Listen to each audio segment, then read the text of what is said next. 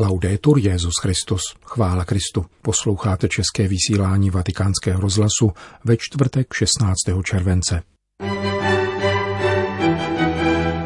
Papež František se prostřednictvím sociální sítě Twitter obrací k paní Marii Karmelské.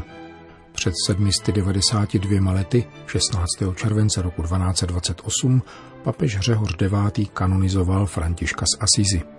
Kongregace pro nauku víry vydala vádemékům o některých bodech procedury projednávání případů sexuálního zneužití na nezletilých spáchaného kleriky.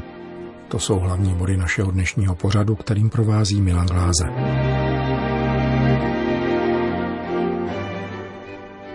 Zprávy vatikánského rozhlasu.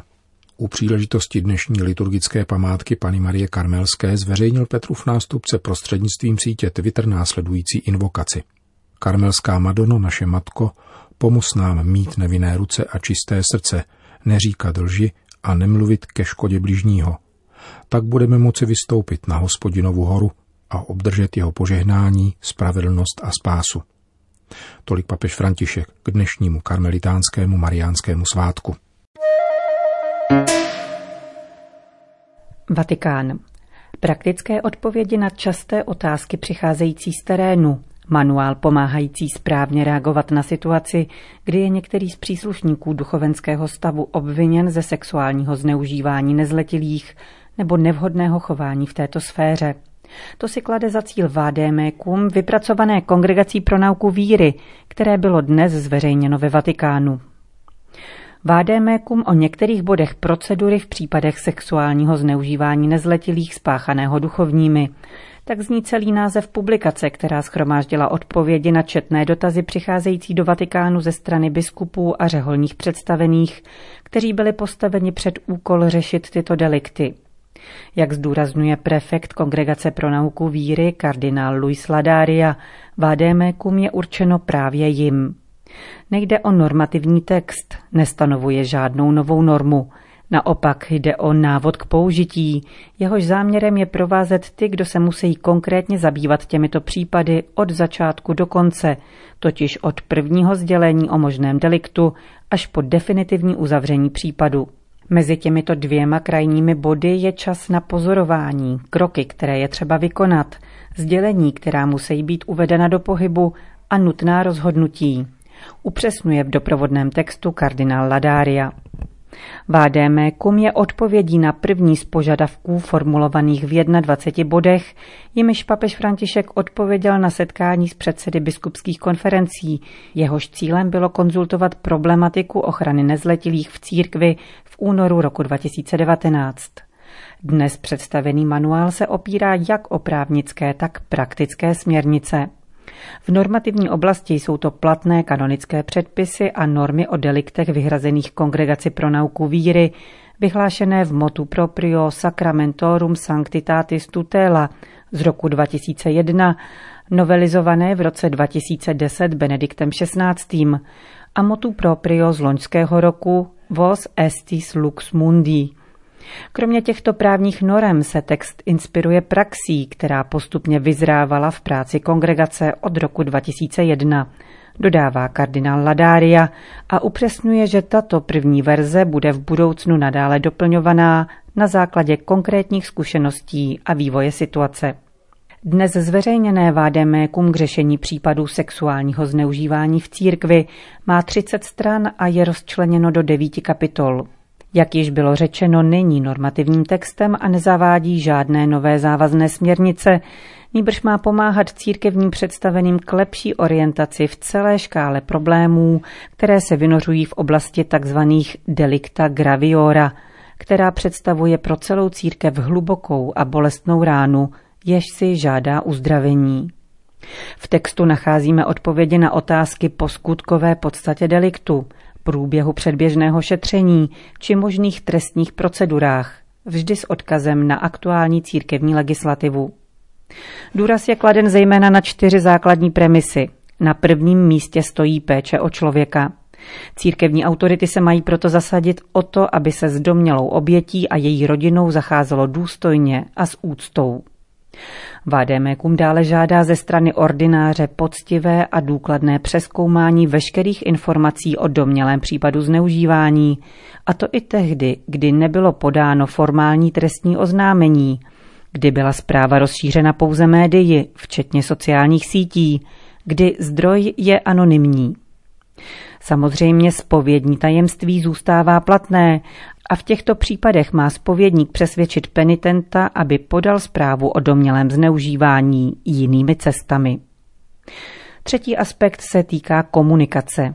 Na vícero místech Vádemékum připomíná povinnost respektovat úřední tajemství, jakkoliv se zdůrazňuje, že během předběžného šetření nejsou svědkové ani domělá oběť vázáni tajemstvím ohledně doličných faktů.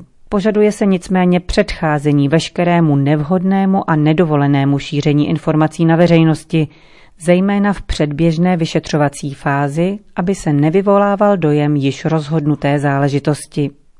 Další článek se zastavuje u veřejných sdělení, která se podávají během předběžného šetření. V těchto případech se doporučuje užívání věcných a stručných formulací, bez senzačních ohlášení a bez omluv jménem církve, protože takto by docházelo k předcházení soudu o faktech. A konečně čtvrtý z aspektů konstatuje důležitost spolupráce mezi církví a státem. Kompetenci církevní autority se ponechává také rozlišení případů, kdy považuje za nutné oznámit příslušným občanským orgánům skutečnosti ohrožující nezletilé, a to i v případech, kdy si to platné státní normy nežádají. Připomíná se také, že vyšetřování musí probíhat s respektem k občanským zákonům jednotlivých států.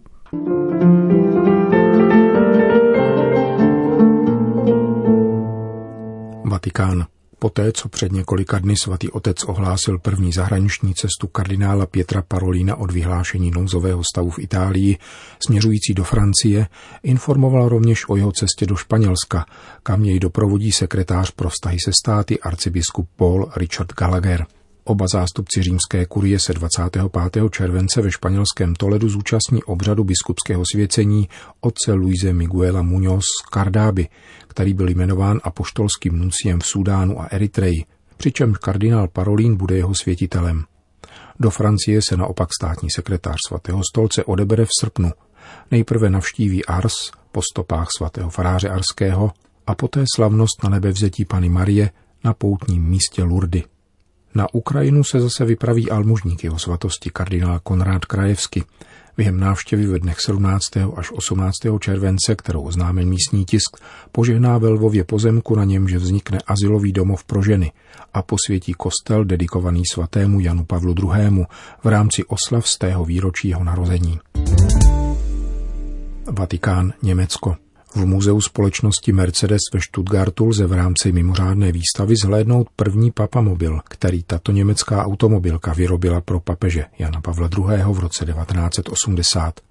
Náleží do řady tzv. G vozů, tedy terénních modelů. Výstava připomínající 40 let těchto modelů potrvá až do 27. září.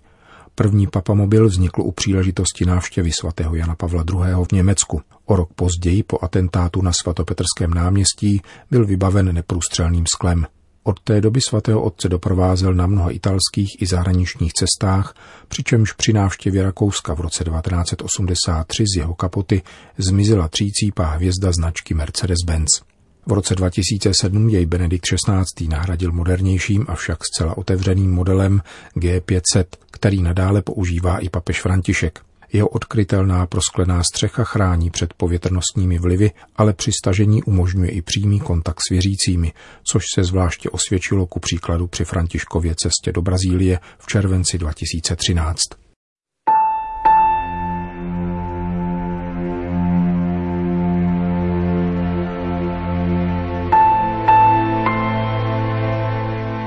Před 792 lety 16. července 1228 papež Řehoř IX. kanonizoval svatého Františka z Asízy, a to pouhé dva roky po jeho smrti. Tento římský biskup a někdejší ostýský kardinál Hugolín sehrál klíčovou roli v životě umbrijského světce, avšak též jeho předchůdci na Petrově stolci vytušili božský původ hnutí, které František podnítil.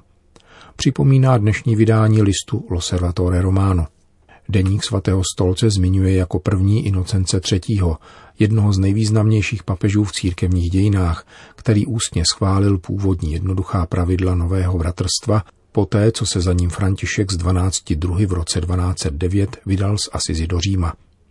K setkání těchto dvou protikladných mužů došlo kolem roku 1210 a jak popisuje spisovatel Hermann Heze, papež při něm vystupoval jako pravý Františkův opak, neboť nebyl laskavé a tiché povahy, nebyl to mírný pastýř, nýbrž bojovný a mocný vládce. Dvě odlišné osobnosti a téměř protichůdné povahy.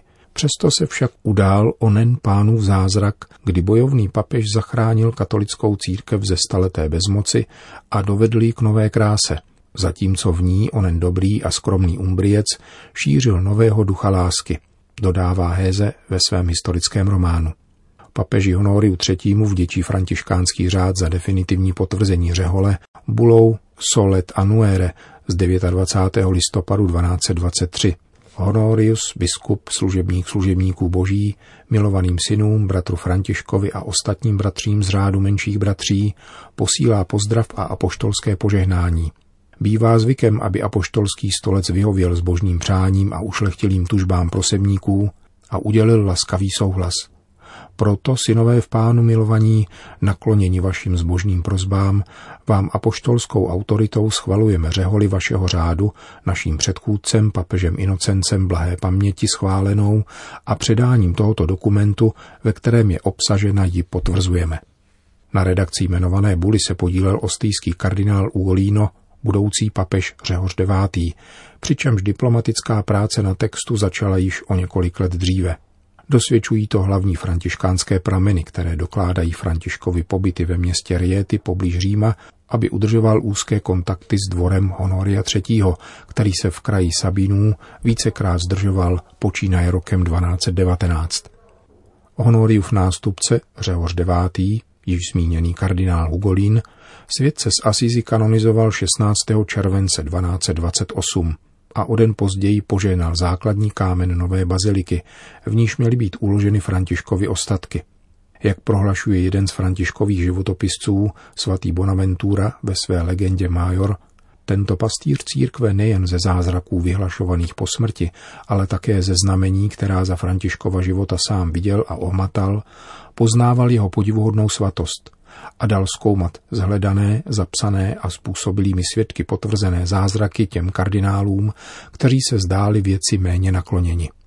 Fotografii ze dne svatořečení nám zpřístupňuje freska z Giotovy školy v horní bazilice v Asízi, z níž bohužel zemětřesení vymazalo papeže na vyvýšeném a pravděpodobně bohatě zdobeném pódiu, což dosvědčuje, že Řehoř IX.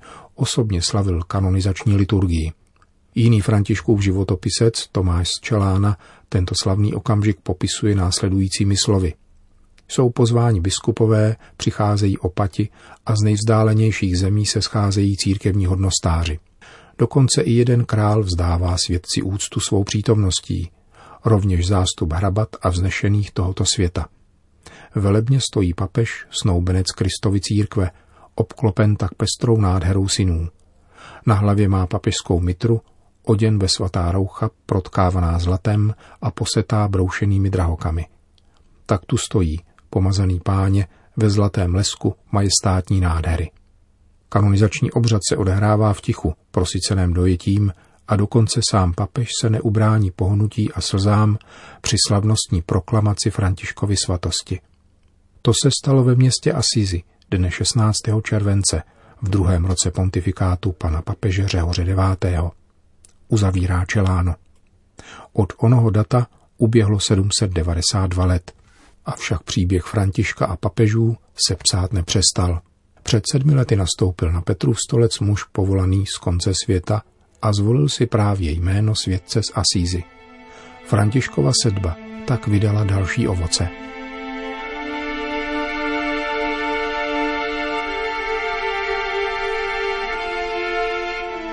Končíme české vysílání vatikánského rozhlasu. Chvála Kristu. Laudetur Jezus Christus.